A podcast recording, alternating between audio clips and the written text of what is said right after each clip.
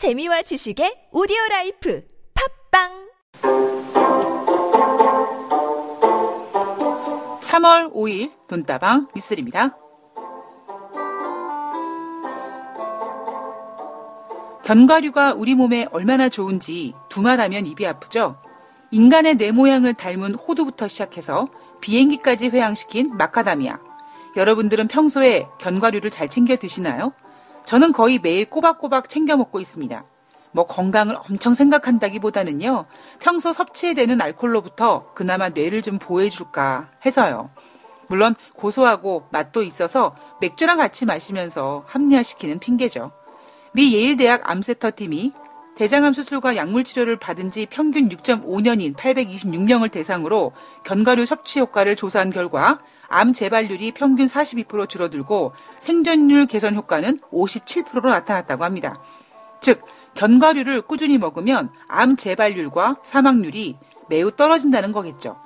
그 좋은 것을 꾸준히 먹으면 좋겠지만 재미있는 사실은요. 원산지가 국내산인 견과류는 너무 비싸고 귀하고 대부분 수입산이라는 점. 그리고 많이 먹으면 살이 찐다는 점이 아쉽습니다. 돈다방 미쓰리 시작합니다.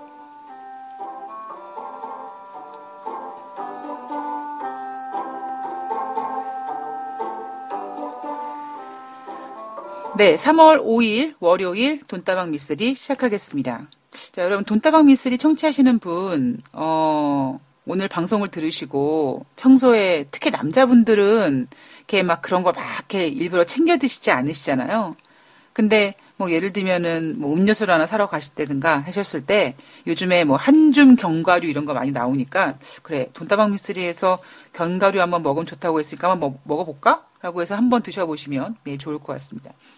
어, 저는 이렇게 아예 포장이 돼서 매일매일 이렇게 한 봉지씩 먹으면 이렇게 뭐 딱 그 어떤 구렘수라든가 그리고 어떤 뭐 칼로리라든가 그리고 골고루 먹을 수 있는 게 요즘에 워낙 포장이 잘 돼 있어서 저는 그걸 가급적이면 매일 먹고 있고요. 그리고 먹는 시간은 아침에 먹습니다. 예.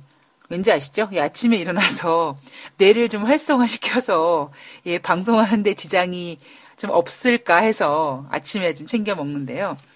아, 근데 좀 아쉬운 거는 그 제가 견과류를 구매할 때 뒤에 원산지들을 보면은 어, 대부분 뭐 캘리포니아산, 뭐 브라질리아산 뭐 이렇게 이렇게 나오더라고요. 그래서 가끔씩 어, 이런 호프를 먹으러 갔을 때 오징어를 시키면 거기에 이렇게 같이 나오는 땅콩을 보면 대부분 중국산인 것 같죠. 저희 어렸을 때는 그렇게 그 국내산 땅콩이 많아서 어 어쩌면 제가 어렸을 때는 굉장히 제가 말랐었었거든요. 그래서 그 저희 외증조 할머니께서 맨날 제 팔목을 부여잡고 아이고 이거 닭벽다리 닭벽다구 같아가지고 이거 어디 오래 살 수나 있겠어? 라고 걱정하실 정도로 제가 굉장히 말라깽이였는데 이제 성장하면서 물론 수영이라는 운동을 하다가 이제 그만뒀던 그런 영향도 있고 무엇보다 어렸을 때부터 그렇게 땅콩을 좋아했던 것 같아요. 땅콩, 호도 그리고 이제 이런 걸 한번 먹기 시작하면은 어, 여러분들 땅콩으로 한번 배 채워본 적 있으십니까?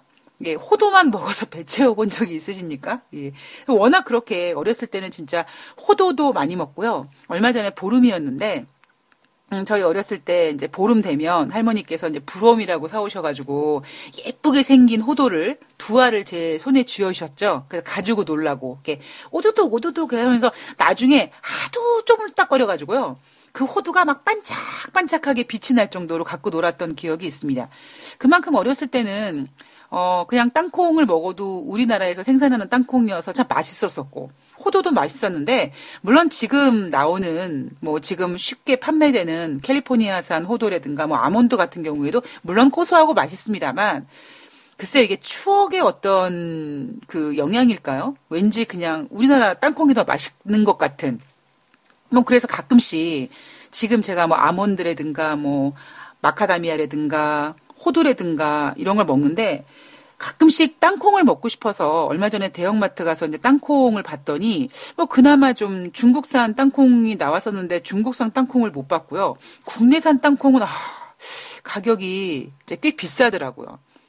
그리고 저는 개인적으로 잣을 참 좋아해서 뭐 이런 수정가라든가 식혜 같은데 이렇게 동동 띄우는 그 잣이란 잣은 어렸을 때 손님이 오셔서 이제 후식으로 할머니께서 이렇게 잔에다가 그릇에다가 뭐 식혜라든가 수정가 같은 걸 이렇게 넣으시고 세 개씩 놓으면 할머니가 잠깐 안 보는 사이에 제가 그걸 다 건져 먹었던 예.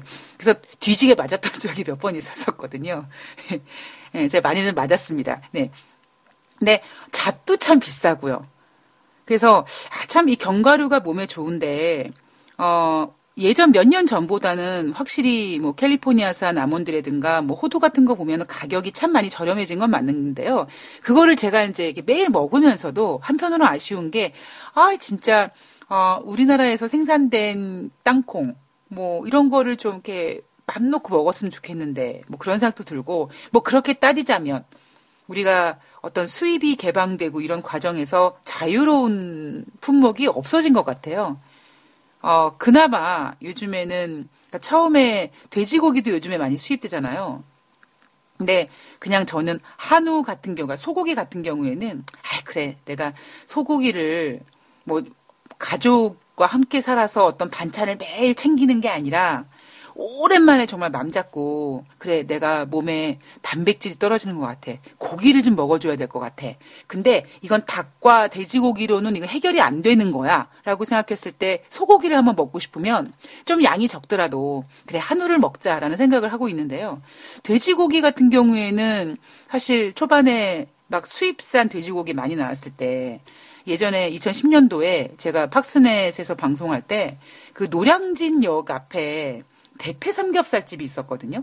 제 기억으로는 그때 1인분에 3,800원이었던가 기억이 나는데 무한대였어요. 무한 리필이어서 팍스넷 전문가분들과 이제 방송 끝나고 여의도에서 가까우니까 한잔 하러 가지. 그래서 거의 매일 거기다가 출근 도장을 찍을 정도로 예, 맛있게 먹었던 기억이 있는데 요즘에는 그래도 확실히 좀 이렇게 입맛을 느끼는 게 아, 우리 우리나라 돼지가 맛있구나.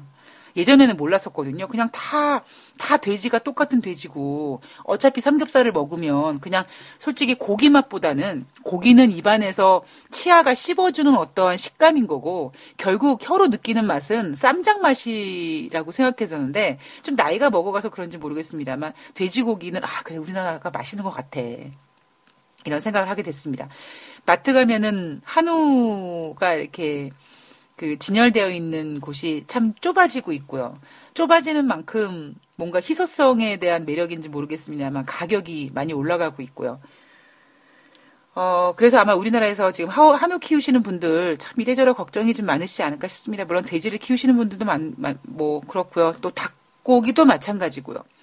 요즘에 우리나라에서 이렇게 그냥 이렇게, 어, 자급되어지는 것보다는 뭐, 자급은 되어지지만 뭐, 수입산으로 이렇게 섞어서 한다든가 이런 것들이 좀 많아서 점점점 시간이 갈수록 특히 농수산물 같은 경우에는 우리나라의 어떤 그, 그 토종 그런 식품들을 예, 토종 농산물을 찾기가 쉽지가 않더라고요. 그리고 찾아도 좀 비싸고. 음, 제가 야 왜 사람들이 중국산을 싫어하고 우리나라 게 맛있다라고 얘기를 하나 전 솔직히 처음에 이해를 못했었거든요. 그러니까 오히려 뭐 사이즈라든가 뭐 이런 거 봤을 때는 중국산이 훨씬 더 커 보였고 더 이렇게 뭐랄까 이렇게 좀 맛있어 보이고 탐스러워 보이고 이런 사이즈 면에 그런 게 있었었는데 나중에 시간이 지나가면서 야뭐 어. 중국에서 워낙 더럽게 관리하니까 들어서 못 먹겠다 뭐 이런 생각도 했었었는데 제가 야 우리나라에서 생산되는 게 정말 맛있구나라는 걸 느낀 게 그 품목이 뭐였냐면요 마늘이었습니다. 예. 마늘을 중국산 마늘을 먹다 먹다가요 제가 가끔씩 이건 어찌 보면 이제 하드코어 몸보신이라고 저는 생각하는데 맥주에다가 이 생마늘을 고추장에 찍어 먹는 게 되게 맛있거든요. 그러니까 뭔가 이렇게 마늘을 먹으면서 저 혀 밑에서 올라오는 그 아련한 알싸한 맛이 알싸한 맛에 막 미치고 팔쩍 뛰고 막 파닥파닥파닥 거릴 쯤에 맥주를 한 컵 먹어주면 어, 그 굉장히 뭔가 카타르시스가 느껴지고 제가 누군가한테 이 얘기했더니 또라이 같다고 하더라고요. 야, 무슨 맥주에다가 생, 생마늘을 먹냐 이러는 사는데 나름대로 제가 약간 마늘 성애자다 보니까 마늘을 되게 좋아합니다. 그리고 뭐 구운 마늘보다는 생마늘을 되게 좋아하는데 생마늘, 생마늘, 생마늘 이상하네. 생마늘 먹는데요. 야, 정말 우리나라 마늘은 왜 옛날에 어른들이 우리나라 마늘이 달다라고 했을 때 아니 어떻게 마늘이 달 수가 있지라고 했는데 정말 우리나라 마늘에선 단맛이 나더라고요. 그래서 야, 진짜 우리 것이 소중한 것이요라는 것을 뼈저리게 느꼈던 바로 농수산 품목이 저에게는 마늘이었습니다. 그래서 아 사람들이 이래서 우리 농산물 우리 농산물 하, 나보다 마늘 하나가 이런데 다른 것들은 오죽 티가 나겠는가 뭐 이런 생각을 했던 적이 있는데요. 아, 제가 오늘 왜 이 얘기를 오프닝으로 하시, 하는지 예, 여러분들께서 좀 감을 잡으셨을 거라고 생각이 듭니다. 어제 이어서 이제 무역전쟁, 워낙 뭐 제가 어떤 화두를 잡기 떠나서 그냥 거의 지금 뭐 일요일에도 계속 흘러나온 뉴스가 이 보호무역에 관련된 예, 보호무역 전쟁에 관련된 우려감이었고요. 아, 제가 어제 방송에서는 트럼프 대통령의 어떤 자격지심 때문에 만들어진 일이다. 그래서 우리는 너무 미국을 크게 보는 게 아닌가, 너무 트럼프를 크게 보는 게 아닌가. 물론 미국이 여전히 뭐 부자가 망해도 3년은 간다고 뭐 미국이 여전히 강하긴 하지만 예전보다는 좀 어, 이빨 빠진 호랑이가 된 게 아닌가. 그러니까 트럼프 대통령 같은 사람이 대통령이 되는 거고, 예. 그러니까 약하니까 더욱더 강해 보이려고 하는 것처럼 그런 게 느껴졌고, 그리고 그렇게 어떤 액션뿐만 아니라 지금 어, 어떤 지표에서 보여주고 있는 달러의 가치 하락이라든가 국채 수익률, 국채 수익률이 상승한다는 얘기는 결국 국채 가격이 떨어진다는 얘기잖아요. 뭐 그런 부분에 있어서 우리는 지금 무역 전쟁이 전 이미 시작됐다고 보고 예, 작년에 환율 전쟁에서 무역 전쟁까지 이어지고 있고 단지 제가 몇 달 전에 이 부분 을 한번 말씀드리면서 어, 세계 제2차 대전이 이런 사이즈로 가다가 발발이 됐죠. 예, 환율 전쟁으로 시작됐던 어떤 스타트가 무역 전쟁으로 이루어졌고 결국 무역 전쟁이 세계 제2차 대전까지 결국 전쟁이라는 거는 내가 내 거를 뺏기고 싶지 않고 그다음에 내 거를 유지하거나 더 나아가서 남의 거를 뺏들려고 하다 보니까 내 것을 지키려다 보니까 어쩔 수 없이 무기까지 들 수밖에 없는 인간의 본성이잖아요. 예. 인간이 전쟁을 좋아한다라기보다 욕심 때문에 전쟁이 발생될 수 있는데 그래서 혹시 뭐 이번에 또 진행되는 많은 과정들 속에 2차 세계 대전과 똑같이 미국이란 나라의 어떤 보호 무역 전쟁 으로 시발돼서 이게 시간이 지나서 혹시 세계 3차 대전 점점점 이런 우려감을 생각하시는 분도 계실 것 같습니다. 근데 어 제가 세계 제 2차 대전 때는 살아있지 않은 상태여, 태어나지 않은 상태여서 매일매일 흘러가는 분위기는 잘 모르겠습니다만, 그리고 그때는 뭐 SNS라든가 이런 언론 보도 같은 게 잘 몰랐잖아요. 어, 다른 나라에서 무슨 일이 일어나는지.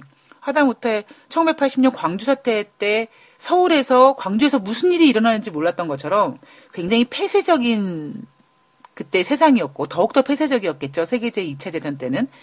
지금 입장에서 만약에 많은 분들께서 혹시 이러다가 세계 제3차 대전까지 가는 거 아니야? 라고 고심하, 고민하시는 분들한테 아니 그냥 트럼프 한 명만 끌어내리면은 어 해결이 될 수 있는 거고 뭐 트럼프를 공공의 적을 만들어서 트럼프를 끌어내릴 수 있는 시나리오도 만들 수 있는 거기 때문에 굳이 많은 피를 보고 많은 희생을 만들 필요 없이 사전에 그냥 어, 트럼프만 얌전하게 만들든가. 근데 트럼프 기질이 얌전해질 기질은 아니죠. 그럼 어쩔 수 없이 트럼프를 공공의 적을 만들어서 끌어내리면 된다. 그러면 이 문제는 해결된다. 뭐 저는 개인적으로 이렇게 생각을 합니다. 그래서 이제 어제는 트럼프 대통령의 어떤 자격지심에 대한 이야기를 했고 오늘은 이제 다른 나라들의 어떤 보복 대응 그 무역 전쟁에 대한 어, 대응에 있어서 미국을 공공의적으로 만들어 놓고 과연 다른 나라들이 어떤 생각을 하고 지금 대응하고 있는지 예, 돈다방 미스리답게 한번 풀어드릴 생각입니다. 그 전에 예, 그 전에 오늘 월요일이니까 월요일이니까 아, 오늘 3월 5일부터 6, 7, 8, 9 3월 9일까지 한 주 동안 정말 어, 뭐 증시는 매번 파란만장하지만 하지만 이번 주처럼 이번 주처럼 파란만장할 수 있는 때가 과연 있을까라고 할 정도로 예. 근데 어, 매 해마다 3월 달은 좀 일정들이 많습니다. 예. 2016년에 뭐 3월 달에 우리가 정책 공조, 각국의 정책 공조 기대감 뭐 이런 것들이 형성됐던 것처럼 일단 3월 달에 이슈가 많아 보일 수밖에 없는 이유가 FOMC 금리 인상 있죠. 금리 결정 있죠. 그리고 뭐 ECB 통화정책회의 있죠. 그다음에 BOG 통화정책회의 있습니다. 그러니까 일본과 유럽과 미국 이 세 나라가 그냥 한 달 동안에 세 번 통화정책회의가 있다라는 그 자체만으로도 이렇게 금리 인상 기조에 따라서 허, 되게 일정이 많아 보이고 거기에다가 또 3월은 3, 6, 9, 10, 2월 달에 진행되는 선물 옵션 동시 만기일 네 마녀의 날이 또 떡하니 자리 잡고 있고 그러니까 해마다 예, 해마다 거의 고정적으로 3월 달은 굉장히 이슈가 많아 보입니다. 그리고 그 이후에 좀 이슈가 많아 보이는 게 어, 어찌 보면 9월 달 이라고 볼 수 있거든요. 물론 우리가 뭐 블랙 프라이데이라든가 뭐 크리스마스 때 이거는 증시와 상관없는 그냥 그냥 그냥 그냥 어떠한 이벤트들이 많은 거고 증시에 관련된 이벤트에서는 3월 달과 9월 달이 가장 어, 일정들 좀 챙겨야 될 것들이 많이 포진되어 있습니다. 그런데 어, 재미있는 사실은요. 사실 3월 달과 9월 달에 그렇게 도드라져서 뭔가 그런 22 통화 정책이라든가 FOMC라든가 이런 것들이 더욱더 이렇게 돋보이는 이유가 뭐냐면 주식 시장 같은 경우에는 실적 시즌이 이제 지난 분기의 실적 시즌이 끝나고 이제 바로 눈앞에 다음 분기의 실적 시즌을 눈앞에 두다 보니까 어떤 그런 실적 시즌에 대한 어떤 확신보다는 다른 것에 초점을 좀 맞추고 그러면서 실적 시즌을 이제 끌어당겨서 이슈를 만들려다 보니까 오히려 실적 이런 것보다는 그러니까 1월 달 보면은요. 2017년도 뭐 4분기 실적 시즌입니다. 그게 먼저 나오고 그리고 이제 그 다음에 뭐 1월 효과니 FOMC 금리 결정이 1월 말에 있느니 이런 게 먼저였거든요. 그러니까 결국 주식시장에서는 기업 실적이 먼저인데 어, 3월 달과 6월 달 같은 경우에는 3월 달과 6월 달 같은 경우에는 사실 실적 시즌이라는 이야기보다는 뭔가 어떤 그런 정책적인 결정. 그럼 여러분들께서 왜 6월은 아니냐? 라고 하실 수 있죠. 그렇죠. 6월도 마찬가지로 내마녀의 날도 분포되어 있고 뭐 FOMC 회의도 있고 다 마찬가지입니다. 그런데 6월은 어떤 느낌이냐면요. 1월 달 느낌이라고 보시면 돼요. 1월 달이 2018년도 상반기의 첫 달이라면 2018년도 6월 달은 2018년도 하반기의 1월 달이라고 생각하셨을 때 우리 1월 달에 뭐가 있습니까? 여러분들 기대감이 많잖아요. 상반 그러니까 6월 달에는 뭐 이제 상반기가 끝나는데 이제 하반기에는 어떻게 될 거고 뭐는 어떻게 될 거고 이런 쪽으로 관심이 집중되다 보니까 어떤 그 달에 있는 FOMC 회의라든가 이런 것들이 좀 덜 도드라지게 되는 거죠. 그러니까 전체적으로 2018년도 6월달 같은 경우에는 뭐 내만여의 날, 뭐 FOMC 회의 이거보다는 2018년도 하반기는 어떻게 될까라는 큰 그림을 그리려다 보니까 9월 달보다 3월 달보다는 어떤 이 매월 발생되는 이슈들이 좀 덜 도드라지게 되는 겁니다. 그래서 3월 달과 9월 달 달력을 보면 피곤하죠. 거기에다가 뭐 9월 달 같은 경우는 추석이 좀 빠르면 추석 연휴 끼면은 아, 그래 추석 연휴니까라고 뭔가 이렇게 탁 늘어질 때도 종종 오는데 아니면 뭐 9월 달에 추석이 없어도 그래 9월 동안은 9월 한 달 동안만 고생하면 이제 10월 달에 연휴가 엄청나게 이제 많아 괜찮아 이런 어떤 그런 기대감도 있는데 3월 달은 그런 거 없거든요. 예, 그래서 어 3월 달과 어 9월 달 중에서 제일 피곤한 건 3월 달이고 어찌 보면 3월 달이요. 1년 중에 아마 가장 그 피로감이 누적되는 증시 바닥에서 예, 피로감이 누적되는 상황이 아닐까 싶습니다. 글쎄 이거 그냥 제 생각이에요. 특히 저 같은 경우에는 제가 증권사 다닐 때 이제 3월 말에 인사 발령이 있고 그다음에 또 9월 달에 어떤 인사 이동에 관련된 그런 인사 시즌이다 보니까 3월 달 되면은 어 참 많이 긴장했던 것 같아요. 예. 자, 그거는 뭐 저 개인적인 얘기고, 뭐 여하튼. 자, 3월 5일부터 3월 9일까지. 그리고 아마 저는 일주일 뒤에 이런 말씀을 또 드릴 겁니다. 와, 여러분들, 3월 두 번째 주 뭐 힘들게 보내셨는데, 세 번째 주도 뭐 만만치 않습니다. 근데 사실 세 번째 주에는요, 그렇게 힘들진 않아요. 근데 문제는 뭐냐면, 바로 이제 그 다음 주에 나타날 3월 20일 날 FOMC 회의를 앞두고 이제 FOMC 회의를 앞두고 그 긴장감이 약간 앞당겨질 수 있다라는 점이 스트레스가 되겠죠.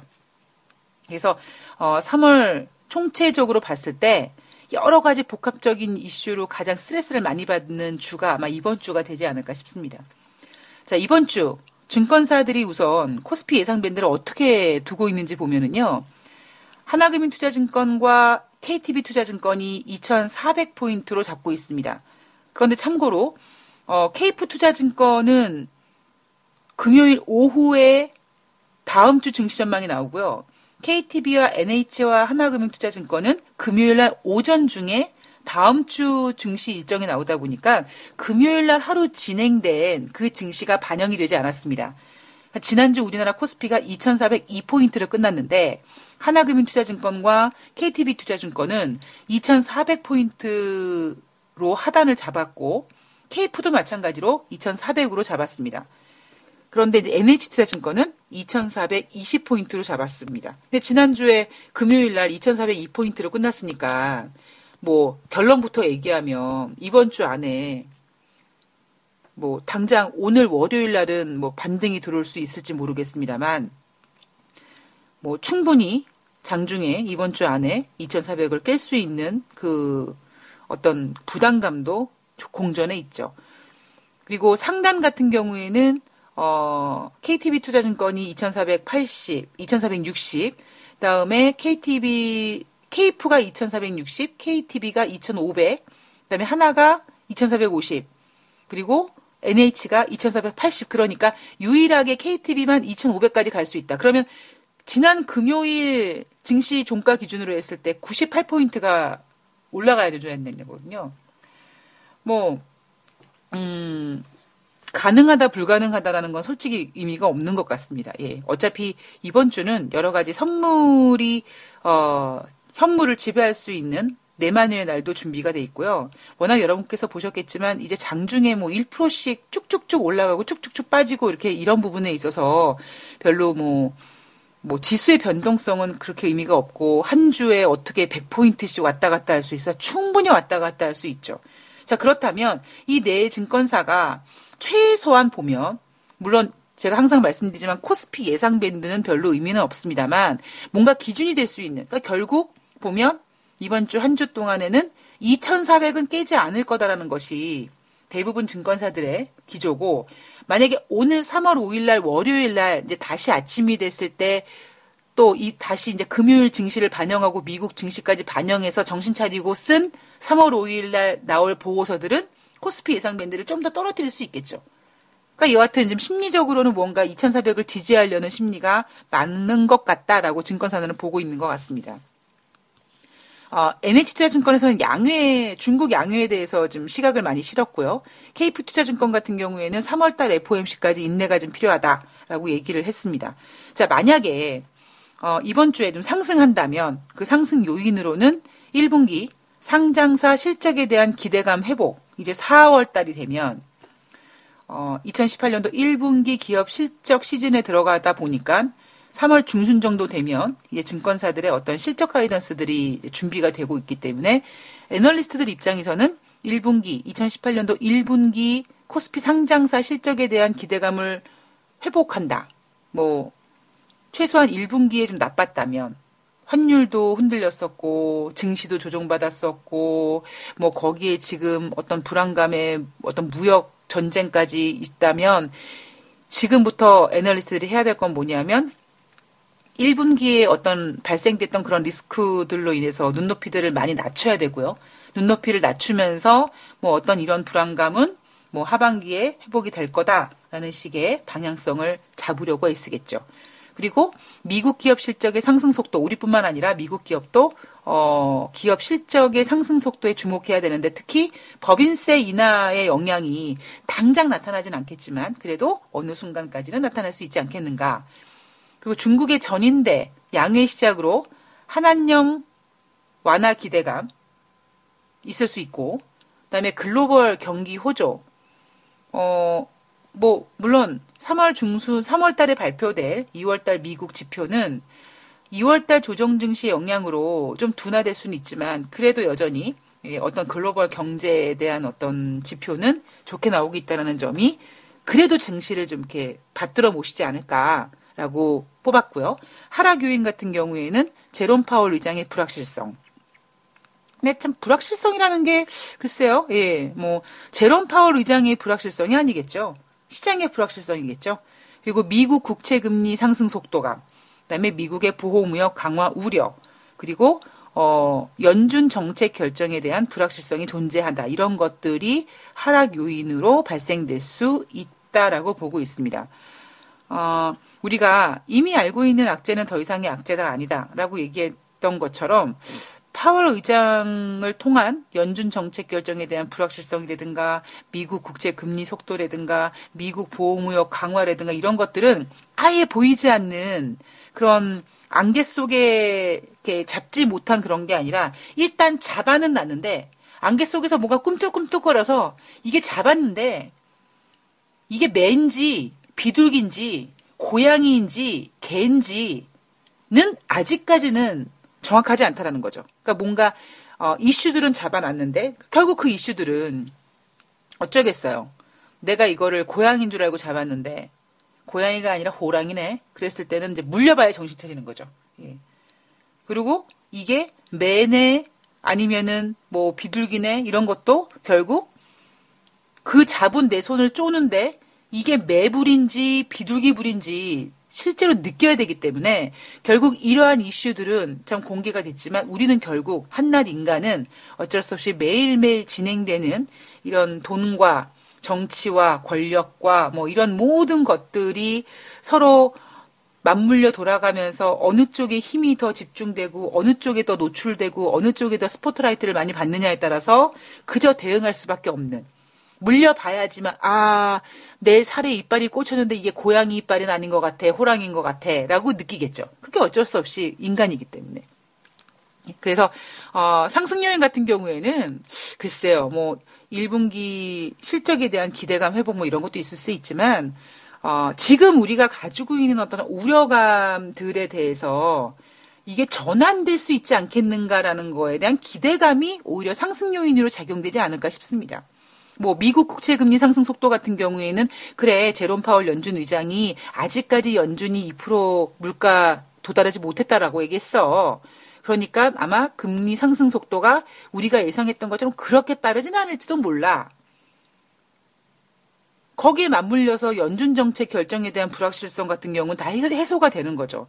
증시가 이렇게 불안한데 뭐 굳이 연준이 막 올해 뭐 세 번 하고 네 번 하고 다섯 번 하고 이렇게 부담을 주진 않을 거야. 왜냐하면 2주 전에 느끼셨겠지만 10년 만기 국채 수익률이 막 3% 간다 만다 하고 미국이 막 빠졌을 때 누가 불을 껐냐면 바로 FOMC 의, 연준 의원들이 껐습니다.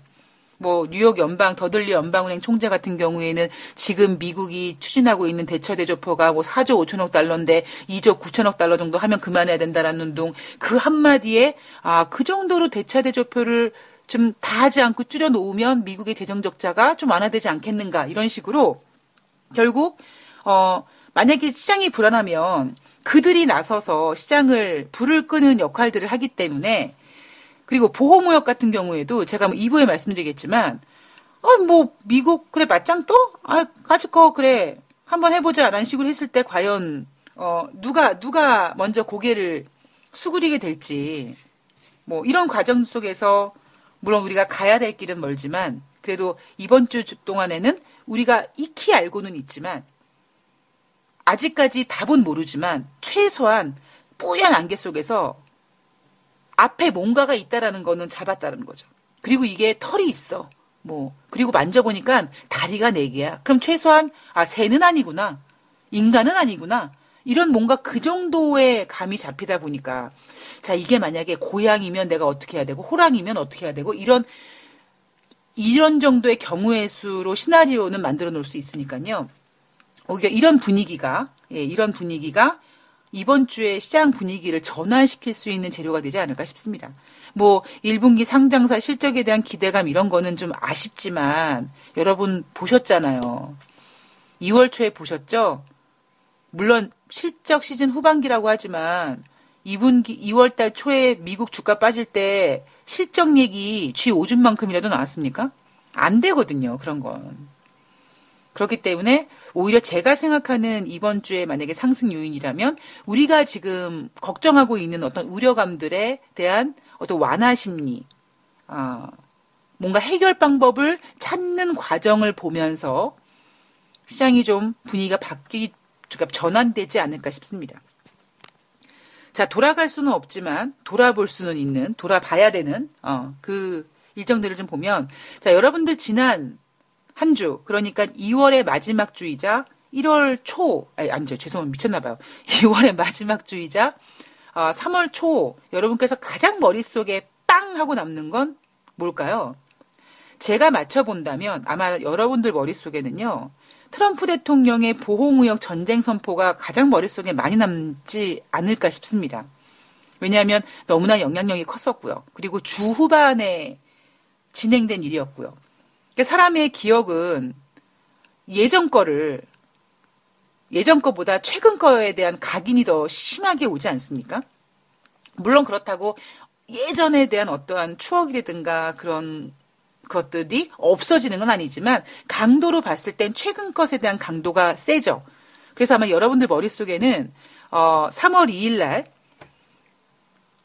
미국 주식 시장이 물론 막판에 종가에 이렇게 하락했다가 이렇게 반등하 S&P와 나스닥은 반등하기도 했는데 여러분들 머릿속에는 보호무역에 대한 각인이 가장 심하지 않을까라고 보고 있는데 어, 다시 기억을 좀 돌아가면 어, 우선 어, 금융통화위원회, 우리나라 한국금융통화위원회 금리 동결이 있었습니다. 그리고 이제 뭐 이주열 한국은행 총재가 이제 마지막 진행하는 금통이었다라고 했는데 며칠 전에 어, 이주열 한국은행 총재가 대한민국의 어떤 한국은행 총재로서의 세 번째 연임을 하게 되신 예, 총재로 이름을 기록하게 됐다는 소식을 알려드렸고요. 그리고 그 다음날 28일에는 미국의 4분기 GDP가 발표가 됐죠. 잠정치 2.6%였는데 오히려 지난 그 잠정치보다 0.1% 하향 조정됐습니다. 오히려 이 미국의 GDP가 막 2.6%에 부합한다든가 더 올라갔다고 했으면 뭐 인플레이션 가속화가 어쩌고 막 난리 부르스를 쳤을 텐데 4분기 GDP가 잠정치 2.6에서 2.5로 떨어지다 보니까 10년 만기 국채 수익률이 3%를 뛰어넘지 못하는 일이 발생이 됐고요. 또 한편으로는 하, 이게 다행 다행스럽기도 하지만 미국 경제가 꺾이는 건가라는 우려감도 남게 됩니다. 그리고 28일부터 예. 제롬 파월 연준 의장이 의회에 연설을 했죠. 하원에서 연설을 했고 상원에서 연설을 했습니다. 미국 경제 탄탄하다. 탄탄히 성장하고 있다라는 거 확인시켜 줬고요. 금리 인상 네 번입니까? 라는 질문에 답변은 회피했습니다. 그리고 그 다음 날에 이제 상원에 나가서는 어, 물가 상승률이 연준 기대에 아직 미달하고 있지 않다라는 얘기를 하면서 아 시장에서 우려하는 뭐 네 번, 다섯 번까지 금리 인상은 우리가 너무 설레발을 쳤던 거구나라는 것을 확인시켜 줬고요. 그런데 이제 시장은 뭔가 그런 분위기 속에서 제롬 파울 연준 의장이 점진적인 금리 인상을 하겠구나라고 얘기를 해서 시장이 좀 안정이 될라 그랬는데 아쉽게도 트럼프 대통령의 보호무역 전쟁 선포 때문에 뉴욕 주식시장이 다시 하락하는 모습이 나왔죠. 어, 또 하나 우려되는 게 뭐냐면 뭐 우려라기보다는 올해 제롬 파울 연준 의장님 네 번 금리 인상 하시겠습니까? 한 질문에 대, 그 침묵했다라는 것에 대해서 시장에서는 가만히 있어 봐 제롬 파월 제 네 번 하겠다는 것 같은데 부정을 안 하네? 부정을 안 하는 건 긍정 아니야? 대답을 안 하는 건 긍정 아니야? 이렇게 해석하면서 지금 선물 시장에서는 올해 FOMC가 네 번의 금리 인상을 한다라는 확률이 29%에서 34%까지 올라갔습니다. 그런데 이거는 그냥 저는 지금까지는 설레발이라고 생각이 듭니다. 뭐 할 수도 있겠죠. 아니 다섯 번도 할 수 있겠죠. 그런데 너무 설레발 때문에 우리가 공포심을 키울 필요는 없다고 생각이 듭니다. 왜냐하면 작년에 여러분들 금리 인상 할 때 보셨죠. 예, 3월달, 6월달, 12월달에 금리 인상 할 때 보셨죠. 예, 금리 인상 1년에 그렇게 네번 하기가 쉽지가 않습니다. 예. 그리고 어찌 보면 FOMC에서는 3월 달에 금리 인상을 해야 될 수밖에 없는 게 그래야지만 하반기에 조절이 가능하기 때문이죠. 뭐 세 번을 추가적으로 세 번을 더하던 추가적으로 두 번을 더하던 일단 선빵 날려놔야지만 숙제를 먼저 하나 풀어놔야지만 여유롭게 대응할 수 있을 것처럼 어, 그런 카드가 나오기 때문에 3월 달에 금리 인상은 그런 이유로 할 가능성이 높습니다. 어, 그리고 트럼프 대통령의 보호무역 전쟁 선포에 따라서 주가가 하락했었고 금요일 날은 나스닥과 S&P가 플러스로 반등을 했죠. 시장에서는 월가에서는 어제 방송에서 말씀드렸던 것처럼 과연 업종별로 어떤 업종이 수혜를 받고 어떤 업종이 피해를 보느냐에 대한 구분하는 것들 반사이까지 다 분석하는 것에 지금 혈안이 되어 있고요. 또 하나는 지금 보호무역이 문제가 되는 이유가 뭐냐면 다른 국가들이 과연 어떻게 미국을 대응할 것이냐에 대한 우려감이 진짜 보호무역이라는 이슈를 보면서 걱정하는 부분이 바로 그런 부분입니다.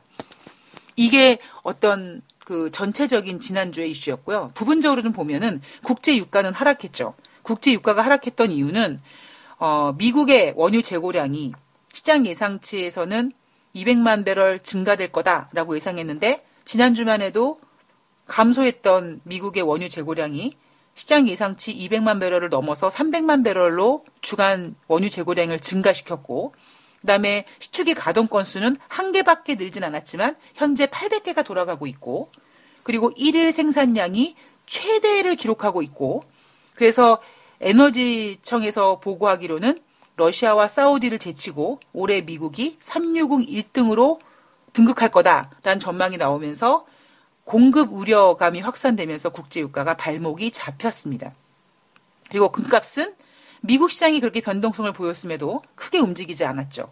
어, 왜냐하면 미국의 어떤 국채 금리의 어떤 지금 변동성이 보이다 보니까 안전자산으로 투자를 하자니 금보다는 엔화가 멋있을 것 같고 또 그렇지 않고라도 그래 그러면은 이자를 주는 쪽이 낫지 않을까라는 식의 어떤 매기가 몰리면서 금값에 대한 매력이 상대적으로 약간 좀 둔화되고 있습니다.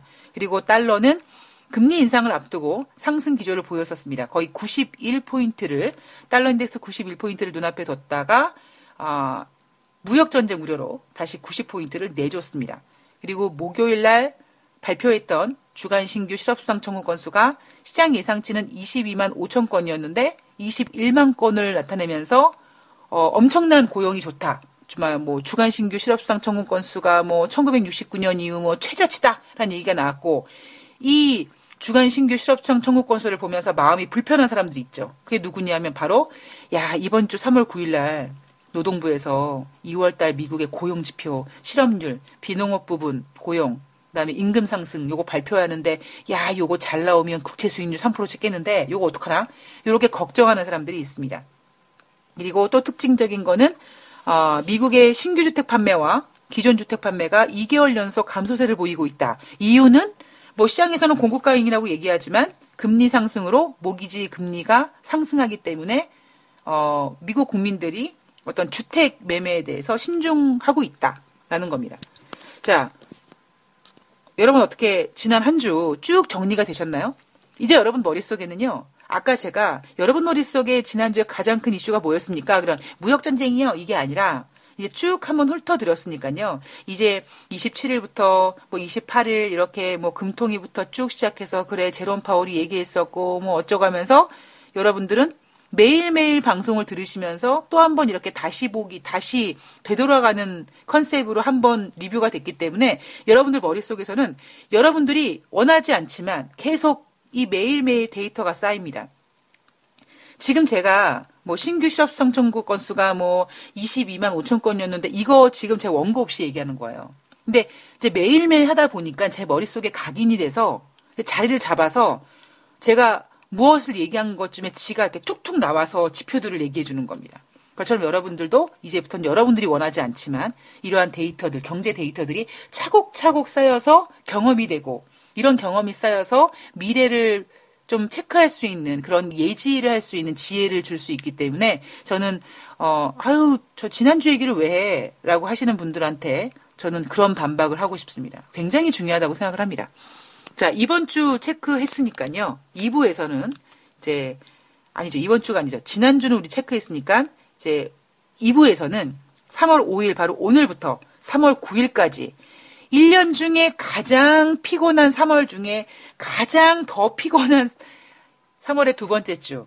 무엇을 체크를 해야 되고 무엇을 봐야 되는지. 그런데 어, 의외로요 되게 복잡할 것 같죠? 저는 굉장히 의외로 심플하다고 생각이 듭니다. 2회 2부에서 예, 여러분들이 여러분들의 어떤 부담감과 이런 것들을 좀 심플하게 예, 해결해 드리도록 하겠습니다. 3월, 3월 5일 돈다방 미스리 1부는 여기서 마치고요. 2부에서 뵐게요